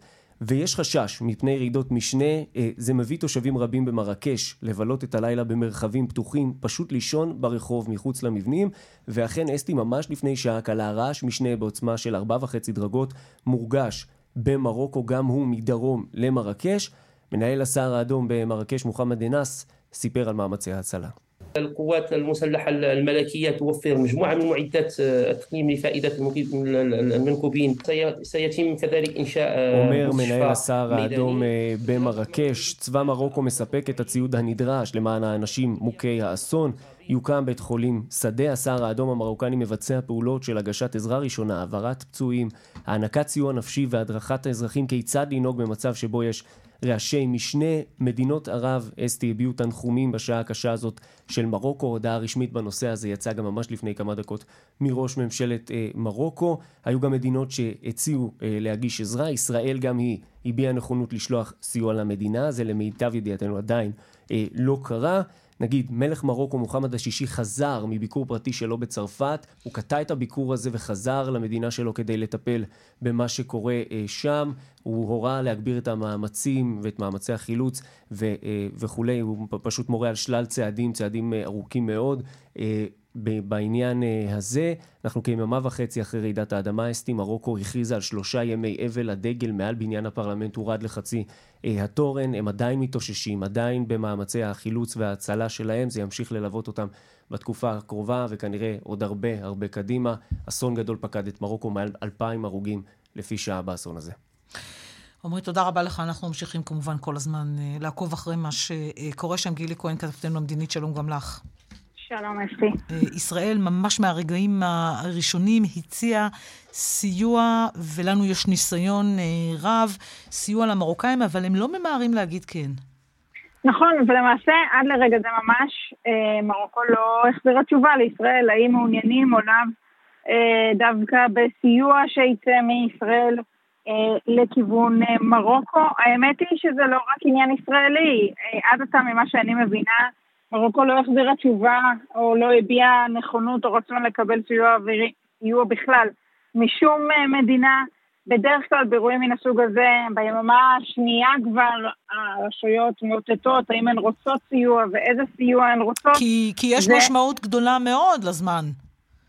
א', יש משמעות גדולה לזמן, ובעיקר יש משמעות גדולה לתאום הזה. אם לצורך העניין עכשיו, יש uh, מה להביא כלים כבדים הנדסיים שיפנו מן הארצות, זה ערכות אחת. אם צריך עכשיו uh, בית חולים שדה, הקמה של בית חולים שדה, זה ערכות uh, אחרת. אבל לפחות כרגע המרוקנים לא הודיעו מה הם רוצים, אם הם רוצים. uh, נשיא צרפת מקרון, uh, גם הוא אמר uh, היום שצרפת מוכנה לעזור למרוקו ברגע שהרשויות המרוקניות יסכימו לכך, כך שזה לא רק עניין ישראלי. אבל בשורה התחתונה, ישראל אומרת למרוקו ממש מן הרגע הראשון, מה שתרצו, כל דבר שיוכל לסייע, אנחנו נעשה זאת. בואו נשמע דברים שאמר היום ראש הממשלה נתניהו בפתח ישיבת הממשלה. תנחומים בשמי, בשם הממשלה, בשם כל אזרחי ישראל, למלך מרוקו, מוחמד השישי, לאזרחי מרוקו, על האסון הכבד שפקד את ארצם, שגבה בינתיים כבר אלפי הרוגים. מדינת ישראל תגיש כל סיוע אפשרי למרוקו, כולל, במידה וירצו, משלחת חילוץ והצלה שעומדת מוכנה לסייע להם. מדינת ישראל עומדת לצידה של מרוקו בשעתה הקשה. כן, זה לדברים של ראש הממשלה. בכל משרדי הממשלה עושים איזושהי עבודת הכנה לקראת אפשרות של יציאה של משלחת כזו, גם משרד הביטחון. הייתה גם שיחה אתמול בין שר הביטחון גלנט לעמיתו המרוקני, גם במשרד הבריאות, אבל כאמור מחכים לשמוע את התשובות מהרשויות המרוקניות. גילי, תודה רבה. אנחנו ממשיכים לעקוב. אחת עכשיו ועוד תשע עשרה דקות, עכשיו לענייני כלכלה, שני עניינים, שתי כותרות, הגירעון בתקציב המדינה גדל באוגוסט, תכף כל הפרטים, וראש הממשלה ונגיד בנק ישראל נפגשו הבוקר, כשעל הפרק השאלה, האם כהונת הנגיד תוארך לקדנציה נוספת. ליאל קייזר, שלום. שלום, אסתי, צהריים טובים. בינתיים נאמר, לא נפלה הכרעה בעניין המשך כהונתו של הנגיד, תכף תתני עוד פרטים, אבל אולי דווקא תתחילי עם הגירעון. כן, אסתי, אנחנו עוד את הגירעון בתקציב המדינה גדל במהלך חודש אוגוסט בשלוש עשיריות האחוז, זה מביא את הגירעון בתקציב כבר לאחוז ושלוש עשיריות, בור שמתחיל להיפאר של יותר מ-עשרים ושלושה מיליארדי שקלים, כשכמו שאנחנו רואות בחודשים האחרונים, יש כאן שילוב של שתי נסיבות. מצד אחד, הגידול בהוצאות הממשלה, גידול של כתשעה אחוזים וחצי, מהצד השני, וזה החלק הקצת יותר חשוב ומעניין, ירידה בהכנסות המדינה, ירידה של כארבעה אחוזים, אנחנו רואות בחודשים האחרונים, ירידה בהכנסות של המדינה אה, ממיסים, גם על רקע הירידה אה, או ההאטה בהייטק אה, כאן אצלנו, שנגיד כבר נכתב בשלל ניירות שמעבר למשבר העולמי, לעובדה שהענף כולו ברחבי העולם מצא את עצמו בשנה החולפת במקום פחות טוב, מה שמתרחש כאן בישראל כבר מעיד על איזושהי מגמה ייחודית, על רקע החקיקה, על רקע העובדה שחברות מתחילות להיפתח במדינות אחרות, יש איזושהי מגמה פרטיקולרית להייטק הישראלי, שהמצב שלו פחות טוב מההייטק בעולם, על רקע החקיקה כאן בישראל, וזה בא לידי ביטוי גם בירידה בהכנסות המדינה ממיסים. ומה קורה עם פרופסור אמיר ירון? ממשיך או הולך הביתה? אז זו שאלה נהדרת, אסתי. הפגישה הבוקר בין ראש הממשלה לבין הנגיד הוגדרה מכרעת. לכאורה ראש הממשלה נתניהו המתין לשמוע מפרופסור ירון האם הוא מעוניין אה, בקדנציה נוספת, אבל מהצד השני אנחנו יודעות שבסביבתו כבר עשו גישושים מגישושים שונים כדי לחפש אה, מחליף, כשבין היתר אי אפשר שלא לקשור את זה לעובדה שנגיד בנק ישראל פרופסור ירון היה מהראשונים שהביאו אה, מרחבי העולם את הסימני השאלה הכלכליים שאלו גורמים בינלאומיים על החקיקה שמקדמת ממשלת נתניהו. מה שקורה בפועל בפגישה הזאת זה שהנגיד אומר לראש הממשלה שהעיתוי הזה מבחינת כלכלת ישראל, העיתוי לא אופטימלי נגיד בלשון המעטה, כשהכלכלה שלנו נמצאת גם ככה במקום מאוד מאוד רגיש, לא יהיה נכון לקבל את ההחלטה הזאת לכאן או לכאן בשלב הזה. הנגיד מפציר בראש הממשלה להמתין עם העניין הזה עד לאחר החגים, עד לאחר הדיונים החוקתיים בבג"ץ, כשנוכל לראות מה תהיינה ההשלכות שלה, האם אנחנו הולכים למשבר חוקתי על כל המשתמע מזה, כולל החשש מהורדת דירוג האשראי של ישראל, וראש הממשלה מקבל את אותה בקשה של הנגיד ירון להמתין עם קבלת ההחלטה בעניין הזה עד לאחר החגים. במהלך הפגישה הזאת, שלפי מה שאומרים לנו התנהלה ברוח טובה, הנגיד מפציר בראש הממשלה לקדם הגעה להסכמות רחבות בתחום החקיקה המשפטית, כדי להועיל גם במישור הכלכלי. ליאל קייזר, תודה רבה לך. תודה. סימן שאלה על המשך כהונתו של הנגיד. עמוץ שפירא, כתבנו למשפט, אתה חוזר לאולפן עם פרסום ראשון. שלום עמוץ שוב. שלום אסתי. השר לביטחון לאומי איתמר בן גביר אומר כי בשל ביטול עילת הסבירות, עתירה שהוגשה נגד מינויו, דינה להידחות על הסף. נכון, אנחנו מדברים הרבה על עילת הסבירות, אז הנה שימוש שעושה השר לביטחון לאומי איתמר בן גביר בחקיקה שביטלה את עילת הסבירות. הייתה עתירה שהוגשה נגד המינוי שלו לתפקיד הזה של שר לביטחון פנים, ובמכתב שהוא משגר היום בשמו, חתום בשמו, לא okay. על ידי עורך דין ולא על ידי כמובן יועצת משפטית לממשלה, הוא בעצם אומר העתירה הזו התייתרה מכיוון שיש חקיקה חדשה, ולכן למעשה אי אפשר להתערב בהחלטה הזו, זה ככה במילים שלי, ואני אתכנס למסמך עצמו, והוא אומר ככה, בתשובה לבקשת ארכה בעצם של המדינה, הוא אומר, יש כאן ניסיון להלך אימים על שר בממשלה, הוא גם, בעתירה הזו גם דובר, הוזכר המקרה הזה של אותו נפנוף אקדח כלפי מאבטחים בחניון, אז כאן הוא אומר, אם יוחלט לפתוח נגדי בחקירה בעקבות האירוע הזה, הוא יותר מישמח לנהל דיון עקרוני ומהותי על תפירת תיקים של הפרקליטות וניסיון להדיח שר מכהן בתירוץ מביך, ככה שר לביטחון לאומי. בשורה התחתונה הנה שימוש בביטול עילת הסבירות, והוא אומר, העתירה הזו נגדי, נגד המינוי שלי, אפשר לשלוח אותה בחזרה. מעניין מאוד, איתמר בן גביר אומר, זהו, כבר נכנס לתוקף. כן. בטלו את זה בעניין הזה. תודה רבה. תודה, אסתי. עמוץ שפירא. בשעה הראשונה שלנו כאן במשדר, שוחחנו עם השר יצחק וסרלאוף, מעוצמה יהודית. קודם כל הוא אמר לנו שמדובר במשפט ראווה, בעניין המשפט שיהיה, הדיון שיהיה ביום שלישי, בעניין ביטול עילת הסבירות. פסק הדין, לדעתו, כבר נכתב. שאלנו אותו גם אם הוא יכבד את החלטת בג"ץ. הנה הקטע. בית המשפט לדעתי כבר קיבל את ההחלטה, וזה הכל משפט, משפט ראווה, לדעתי כבר לא... אני, אני, אני, אני טוען, אני טוען... מה זאת אומרת? לא הבנתי את התשובה הזאת. אתה שר בממשלת ישראל, זה אומר, זה משפט ראווה, בית המשפט כבר קיבל את מעמדתו? אני מסביר לך, אני מסביר לך שאני מוכן להתערב איתך פה בשידור חי, מה תהיה פסיקת בית המשפט העליון. אני מוכן להתערב איתך שבית המשפט העליון יפסול, אני טוען שהוא יפסול, אין לי ציפיות מבית המשפט. תכבדו או לא תכבדו את החלטת בג"ץ? אני לא יודע מה יהיה, בג"ץ יוצאים, בג"ץ ייצור תקדימים, התוצאה הישירה של זה, שיבצרו תקדימים אחרים.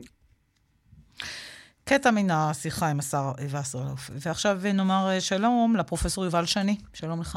ש- שלום אסתי. מהפקולטה למשפטים באוניברסיטה העברית, ועמית בכיר במכון הישראלי לדמוקרטיה, זה יהיה תקדים, אם בית המשפט הגבוה לצדק אומנם יחליט לפסול את החוק שמבטל את עילת הסבירות?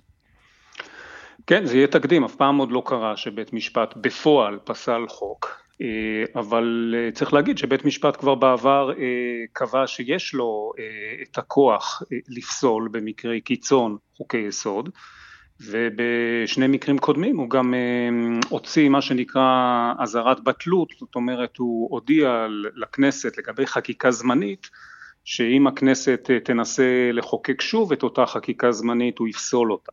אז יש לנו אפשר להגיד רבע תקדים או שליש תקדים, אבל ודאי שפסילה של חוק יסוד שלם גם מאוד דרמטי מבחינת המשמעות הפוליטית שלו, זה לא היה לנו עדיין.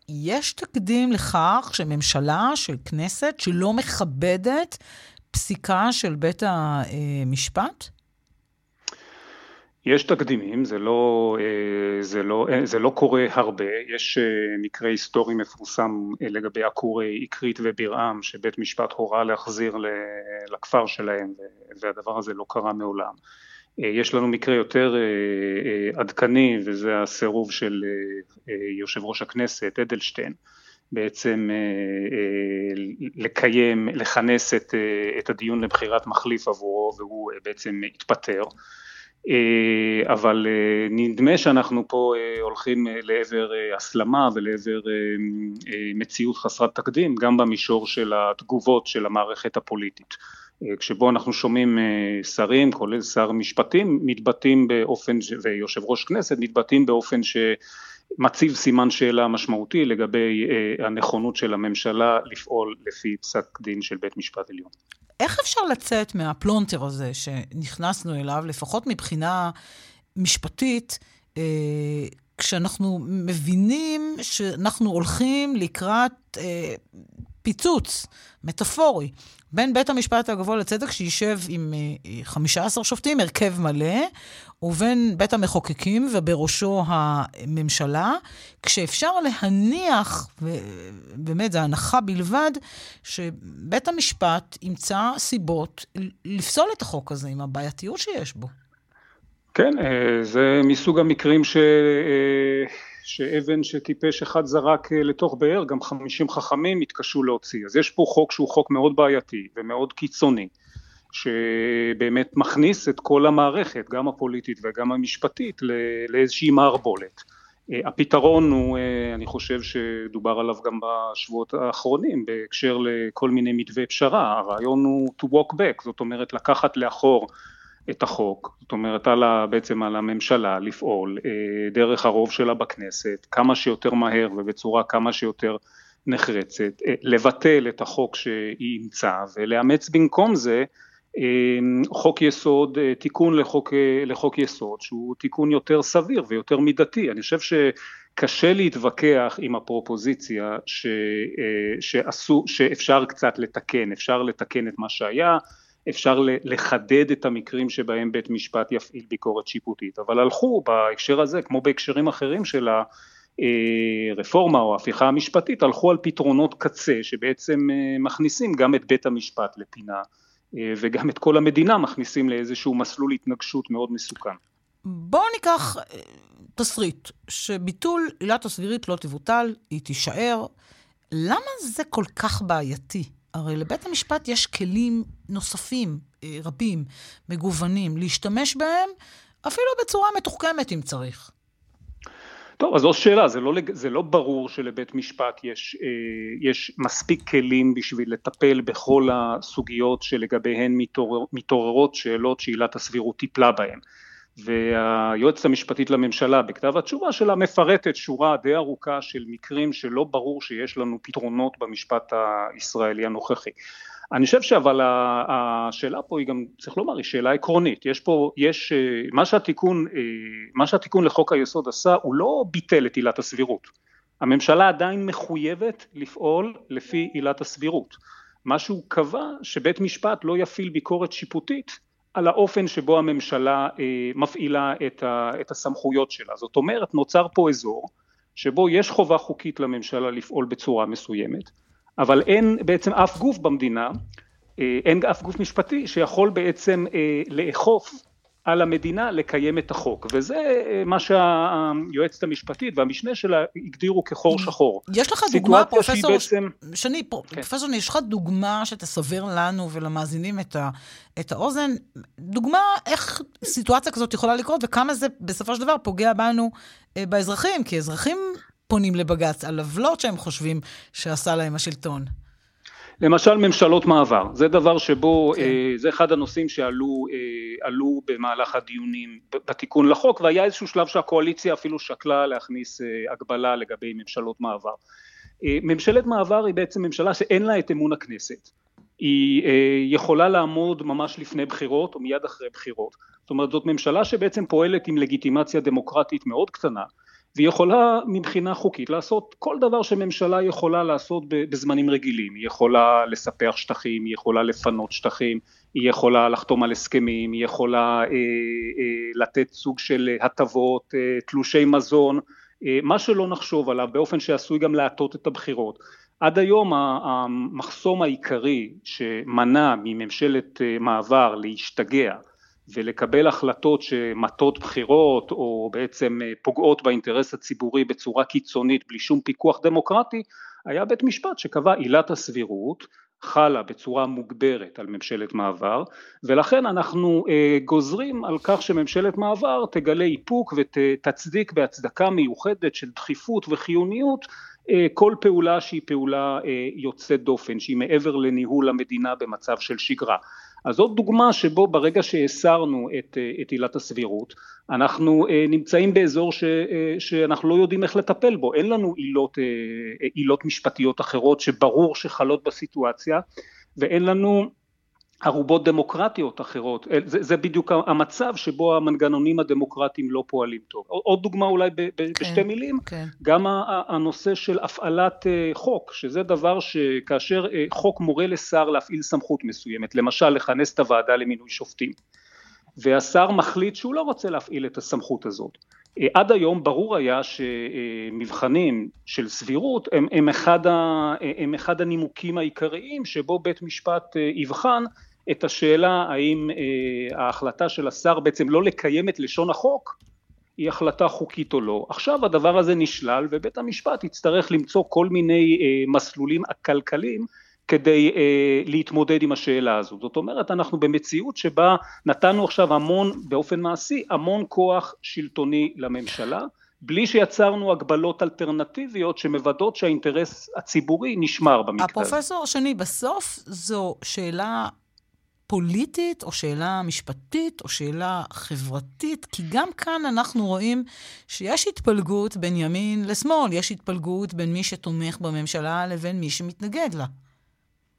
אני חושב שבסופו של דבר זאת, זאת לא שאלה פוליטית, זאת שאלה של תפיסה, ש, תפיסה אה, אידיאולוגית של איך צריכה להתנהל מדינה דמוקרטית. האם מדינה דמוקרטית צריכה להיות מדינה שמתנהלת בכפוף לרעיון של שלטון חוק, בכפוף לרעיון של הפרדת רשויות, בכפוף לרעיון של איזונים ובלמים, זה לא נושא שהוא באופן מהותי ימין או שמאל, להפך, אם, אם כבר מסתכלים אחור, הם מסתכלים מחוץ למדינה, דווקא, דווקא ארצות הברית זה מקום שבו הימין הוא בעד לתת כמה שפחות כוח לשלטון.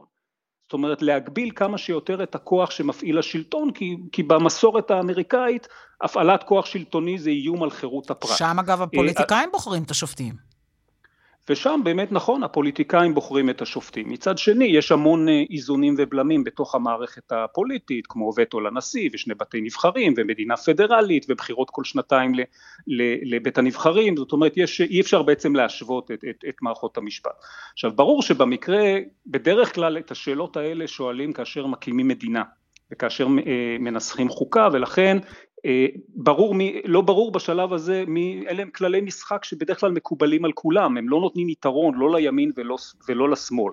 אחת הבעיות שלנו שאנחנו דנים בנושא הזה לא מאחורי מה שהפילוסופים קוראים מסך של בערות, שאנחנו לא יודעים מי מרוויח ומי מפסיד מתזוזה ספציפית של החוגה, לעבר יותר כוח לפרלמנט או יותר כוח לבית משפט, אלא אנחנו בסיטואציה שבו יש ממשלה ששולטת בכנסת ורוצה להגביר את הכוח ש, שנמצא נמצא בידה, ולכן מי שתומך בממשלה הזאת חושב לדעתי בטעות ש, שזה מהלך נכון, ומי שמתנגד לממשלה הזאת חושב אולי לא מהטעם הנכון, לא מטעם עקרוני, אלא מטעם קוניונקטורלי פוליטי שזה מהלך לא נכון. אני חושב שיש טעמים עקרוניים שמנותקים מהשאלה איזו ממשלה כרגע שולטת, כדי להתנגד למהלך הכללי, ובאופן ספציפי לחוק, לתיקון לחוק היסוד שכרגע עומד בפני בית המשפט. האירוע המרכזי השבוע, חמישה עשר שופטים, בג"ץ, ביטול עילת הסבירות.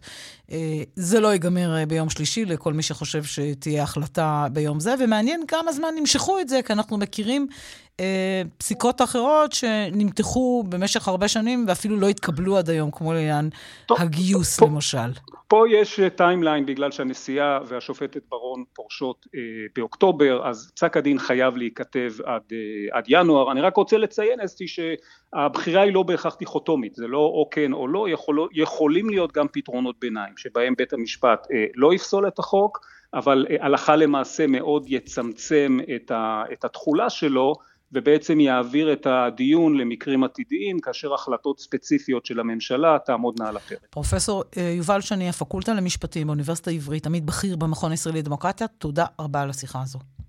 תודה רבה לך. פרסומות ותכף ספורט. כאן רשת ב' ספורט. ליאן וילדאו, שלום. שלום שלום אסתי, צהריים טובים. טוב, מיד נהיה עם אליפות העולם בכדורסל. אני יכול לומר לך שממש לפני שניות ספורות קנדה זוכה במדליית הארד, מנצחת את ארצות הברית שהייתה פייבוריטית טרם הטורניר בהערכה מאה עשרים ושבע מאה שמונה עשרה, נרחיב בעניין הזה עוד מעט, אבל קודם לכן הנבחרת שלנו, נבחרת ישראל אתמול עם תוצאה טובה, אם כי הייתה יכולה להיות טובה יותר ברומניה, משחק טוב מאוד של הנבחרת. אחת אחת מול רומניה. נכון, תיקו אחת, כולל שער נפלא של אוסקר גלוך. אבל של כמעט גולים. יפה, אני רואה שעקבת, אבל תשמעי, אני, אני, אני כמי שעוקב גם הרבה אחרי הנבחרת, מאוד נהניתי מהנבחרת הזאת, היא הזכירה לי נשכחות, אפילו ימים יפים כמו הנבחרת של שלמה שרף, שנמצא איתנו על קו הטלפון. שלום שלמה. צהריים טובים. אתה גם נהנית מהנבחרת, לפחות מהמחצית השנייה?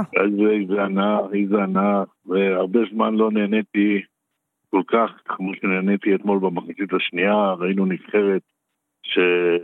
עושה כל מה שרוצה על המגרש, ואנחנו רק שלא נצטער בסופו של דבר שאיבדנו פה שלוש נקודות חשובות, כי היינו חייבים לנצח את המשחק הזה לאור המצבים שאנחנו הגענו והשליטה המוחלטת. אנחנו שמנו בצל את הנבחרת הרומנית, היא לא הייתה קיימת בכלל, היא חיפשה בדקות האחרונות להחזיר את הכדור לשוער ולגמור את המשחק בלי להפסיד את המשחק הזה, ואני חושב ש...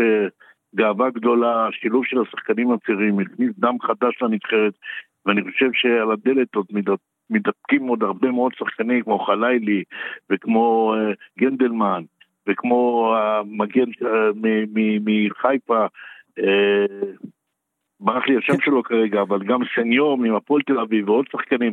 יש לנו היום דור צעיר של שחקנים, המשך של הצלחות של הנבחרת הצעירה, גם במונדליטו וגם ב- ב- ב- ביורו של הנבחרת הצעירה, וראינו שחקנים כמו רביבו וכמו גלוך שעולים למגרש ומשחקים לעיני חמישים אלף צופים בלי רגשי נחיתות, ולהפך שהם המצטיינים גם במגרש.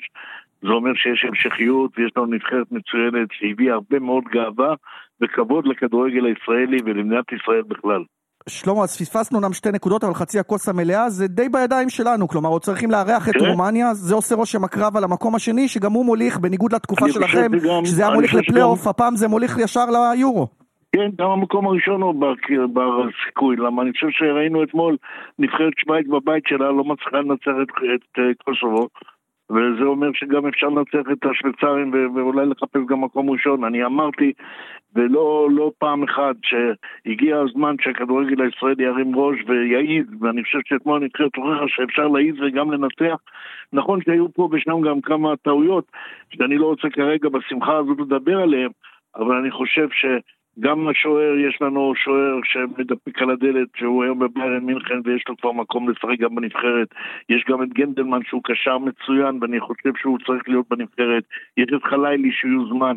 יש בסך הכל היום סגל של שחקנים צעירים, שלא היו אף פעם, בשנים האחרונות, ב-חמש עשרה עד עשרים שנה האחרונות, לא ראיתי כל כך הרבה שחקנים צעירים ומוכשרים, כמו שיש לנו היום בכדורגל. לכן אני אומר, יש לנו היום עומק, יש לנו נבחרת טובה, אבל צריכים להמשכיות, שזה לא יהיה הצגה חד פעמית ונבוא פליון שלישי ואנחנו נעשה במכנסיים. המגמה הזאת צריכה להישמר. שלמה, משפט לסיום, עם המגמה הזו קיבלו הרבה, הרבה ביקורות, יוסי בניון, את אלון חזן, על הזימונים, על אי הזימונים של שחקנים מסוימים, זהבי בראשם. אתה חושב שהמשחק הזה מסיר את העניין? מסיר לחלוטין את העניין. מישהו הרגיש אתמול בחסרונו של זהבי או בחסרונו של מישהו אחר? אני חושב אלה שצחקו היו בסדר. אני, אני יכול רק להגיד דבר אחד, שון וייסמן לא היה צריך אתמול, לא, לא, לא רק שלא לשחק, לא היה צריך להיות מוזמן. הבחור הזה לא משחק כל העונה, אבל אני מבין, ואני מבין שחזן רצה לתת לו אפשרות שאולי הוא יחזור לעצמו ויראו שהוא שחק בנבחרת, שאולי ימצא את מקומו. אבל בסך הכל, אני חושב שדין דוד היה חייב אתמול להיכנס, אם הוא החליף את uh, תורג'מן, הוא היה חייב להשתמש עם דין דוד, שהוא גולר, הוא מהיר, והוא שחקן טוב יותר מווייסמן. שלמה, תודה רבה, בשמחות. להתראות, ביי. של... שלמה שרף, מאמן הנבחרת לשעבר. אז בחצי דקה שנותרה לנו, אסתי, נספר כאמור, מי שחוגגת כעת על הפרקט במנילה, היא נבחרת קנדה, עם זכייה במדליית הארד, ניצחון ראשון בתולדותיה, מדליה ראשונה בתולדותיה באליפות עולם, מאה עשרים ושבע מאה שמונה עשרה בהערכה. האמריקנים עוד הצליחו לכפות הערכה עם שלושה משוגעת של מיקל ברידג'ס ממש על הבאזר, אבל נשארים מחוץ לפודיום, קנדה עם הארד, ובעוד כשעתיים, שלוש ארבעים שעוננו, בגמר במנילה, גרמניה מול סרביה, גמר כל אירופאי, לא צפוי במידה רבה, יהיה מאוד מאוד מעניין לצפות במשחק הזה, תהיה אלופת עולם חדשה, ספרד הודחה כבר בשמינית הגמר. ליאן, תודה רבה, פרסומות ונמשיך. רגע לפני פינת התרבות, חיים גולדיץ' נכנס לאולפן, שלום חיים. שלום אסתי. סגן ראש העיר יוסי חביליו מודיע על התמודדות אה, רשמית מול משה ליאון המכהן. כן, הבחירות אה, בירושלים מנומנמות אה, ביותר, אז קצת איזו התעוררות קטנה, עוד לא אה, דרמטית. אה, סגן ראש העיר יוסי חביליו מודיע אחרי שהתאחד עם אה, ארבע רשימות נוספות, בעצם חמש רשימות יחדיו, של מפלגת העבודה, יש עתיד, מפלגה של אורה ורטון, והרשימה גם של, של המחאה, של חוזה חדש, בעצם מי שמארגן את ההפגנות כל מוצא שבת כאן בירושלים, נגד הרפורמה, הם מתאחדים יחדיו, הם, הוא אומר שהוא ירוץ לרשות העיר, הסיכויים שלו אנחנו יודעים שהם לא גבוהים, הוא טוען שהוא יוביל את הגוש אה, כנגד אה, ההידרדרות ה, של העיר לכיוון אנטי-ציוני וקיצוני, בואו נשמע את הדברים שהוא אמר עכשיו אה, בהכרזה הזאת. זו השעה שאנחנו חייבים לקום ולהגן מחדש על הבית שלנו, על השכונה שלנו, על העיר שלנו. אנחנו נאבק למען החיים שלנו בירושלים, נאבק למען הזכות לחיות חיים חופשיים בשוויון, בלי השחתת פניהם של נשים, בלי הדרת ילדות, בלי פגיעה בציבור הישראלי, רק כי הוא לא משתייך לברית הקנאים שאוחזת ולופתת את משה ליאון. אנחנו הרוב, ואנחנו חוזרים כדי לנצח. מה שלא ייבלם בירושלים, יקרה בישראל כולה. אני חוזר, מה שלא ייעצר בירושלים, יקרה במדינת ישראל כולה. אז למרות הקריאה הזו, התעוררות לא הצטרפה אליו, עדיין הסיכויים נמוכים, וככל הנראה, ליאון יהיה ראש העיר, בוא נראה מה יקרה בימים הבאים. התעוררות חלקית. תודה רבה, חיים. תרבות עכשיו. כאן רשת ב' תרבות. דורית אסרף מזרחי, שלום. צהריים טובים, אסתי. כאן באולפן, שלומך? שלומי מצוין, ואת? אני מצוין, ושני אורחים הבאת. שניים, כן. שיתוף פעולה מרתק. שירי מימון ואבי אבורומי. שלום, חברים. שלום, שלום. שיר משותף, איזה כיף. היי, אבי. מה קורה? מה העניינים? אנחנו שמחים שמחות להפגיש ביניכם. שקוף. שירי, ספרי לנו קצת על השיר. אז באמת זה שיר שאנחנו אה, ככה מורן הלחינה אותו, וישבנו אני ומורן וצליל, וחשבנו ככה על המילים, מה אנחנו רוצות לכתוב, מה, מה אני רוצה לשיר. ובתוך כל העשייה הזו, מורן אמרה, תשמעי, אני עובדת צמוד עם אבי אברומי, ואני נורא רוצה לשדך אותו. לעשות איזשהו דואט של שניכם, וככה נפגשנו באולפן, והשיר הזה נולד, והאמת שממש נהנינו בעשייה שלו, נפגשנו כמה פעמים, וחיפשנו את ה... את הדבר המדויק הזה שקודם כל ירגש אותנו. ויחד עם רון בקל שעשה את ההפקה המוזיקלית, וזה זה מה שאתם שומעים, ואנחנו בואו מתרגשים. נשמע, אז בואו נשמע, בואו נשמע, בוא נשמע קצת. שקוף. אתם גם מאוד חמודים שניכם בקליפ.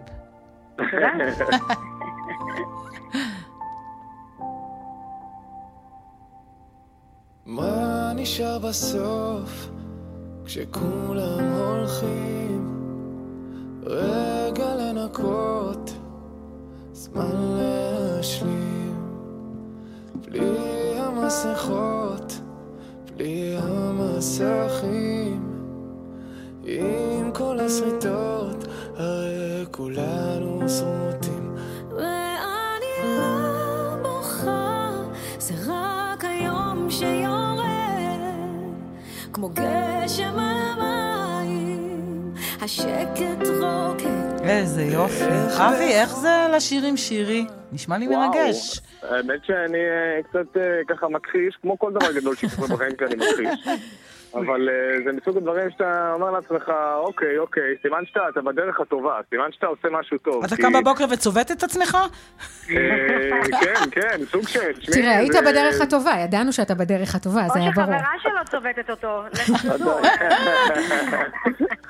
לא, אתה עובד, זה מקצוע מאוד מאוד קשה, כי זה מסוג המקצועות שאתה אף פעם לא יודע מה נכון ומה לא נכון, אתה פשוט הולך עם הלב. ובמקרה הזה, זה מסוג המקרים שאתה אומר לעצמך, אוקיי, סימן שאתה עושה משהו נכון ואתה עושה משהו טוב, כי אתה שר יחד עם שירי מימון, שהיא אחת הזמרות הכי גדולות במדינה, שאתה גדלת על שירים של הבחורה הזאת, ובואי, זה מסוג האנשים שאתה יושב ואתה לומד מהם. אז לבוא ולהתחיל איתי שיר, זה מבחינתי איזשהו כבוד גדול בשבילי, וגם אפשר לשמוע במילים שיש פה חיבור מאוד מאוד נכון ואמיתי ואותנטי. אז זה מדהים, זה כיף, זה לא סתם עוד שיר, זה שיר ממש מהלב של שירי, שככה פינו קצת מקום והכניסו גם אותי, וגם אני שם שר מהלב. לא יודעת, קוראים לשיר שקוף, אבל שניכם מכניסים מין צבע כזה שמשתלב יחד, מקסים. כן, תודה רבה. מאוד יפה. זה אומר שיש לך אורח למופע? או... המופע, המופע שתוכנן, אז יש לי, אז ככה, סגרתי לי אורחים מטורפים לחגוג עשרים שנה, אתם יודעים, של עשייה, וברי סחרוף, וריקי גל, ומרינה מקסימיליאן, ושימון בוסקילה, ואז פתאום ככה התחלנו לבנות את הדואט הזה, ואמרתי, מה עם אבי? אני רוצה את אבי. אז אנחנו, אם נצליח להפתיע, זה יהיה מהמם. זה נשמע מתבקש. לדעתי הוא הופתע עכשיו. אתה... לא, בדקנו, יש לו הופעה, אבל אולי יעבור במסוק, בוא נראה. זה טוב, יצנח, פנימה. מה עוד על סדר היום, אבי שלך? אנחנו בהכנות לפסטיגה, וככה תפסתם אותנו באמצע כזה, ומגניב וכיף, זה אחלה של פתיחת שבוע, ואחלה של פתיחת שנה, בכל זאת אנחנו תכף מתחילים את השנה החדשה, אז ככה שזה מתחיל מדהים מבחינתי, גם השבוע הזה עם השיר המדהים הזה, והכבוד הגדול הזה, וגם כל ההכנות לקראת הדבר הגדול הבא. ושירי, את? אני עכשיו מתעסקת במופע, בלייב פארק, שיהיה בראשון לעשירי, ואחר כך יש לנו את הנקסט, שזה גם אבי בפסטיגל, אני בנקסט, במופע חנוכה הגדול, מופע מוזיקלי, עם חברים, והולך להיות, כן, בואו נגיד שלא, טוב, יש עשייה, יש יצירה, מרגש מאוד. מה נאחל לכם לשנה הבאה? בריאות. בריאות. בריאות. בסוף זה הכי חשוב. מבינה, הוא צעיר ממני לפחות בעשור, והוא אומר בריאות. מה אני אגיד? הוא כבר יודע מה חשוב. בריאות זה שמחה ורוגע בנפש. שנה טובה לשניכם, שירי ואבי. שנה טובה, אבי, אנחנו ניפגש בחמש, אתה יודע, פסטיגל. אנחנו עוד ניפגש היום. שנה טובה, חבר'ה. שנה טובה, חברים. שנה טובה לכולם. להתראות. אסתי, אנחנו עוד נמצא את הזמן להגיד. דורית, תודה רבה. תודה, אסתי. שעתיים של בחצי היום, הנה אנחנו מסיימים. גיא קוטב ערך, בהפקה רחלי לוי יחד עם יעל שקד, אריאל מור טכנאי השידור שלנו, שמעון דוקרקר בצוות באר שבע, אני לוי שלנו בדיגיטל, אירן סיקורל מיד אחרינו אחרי שתיים עם השעה הבינלאומית, אני אסתי פרז בן עמי, שלום.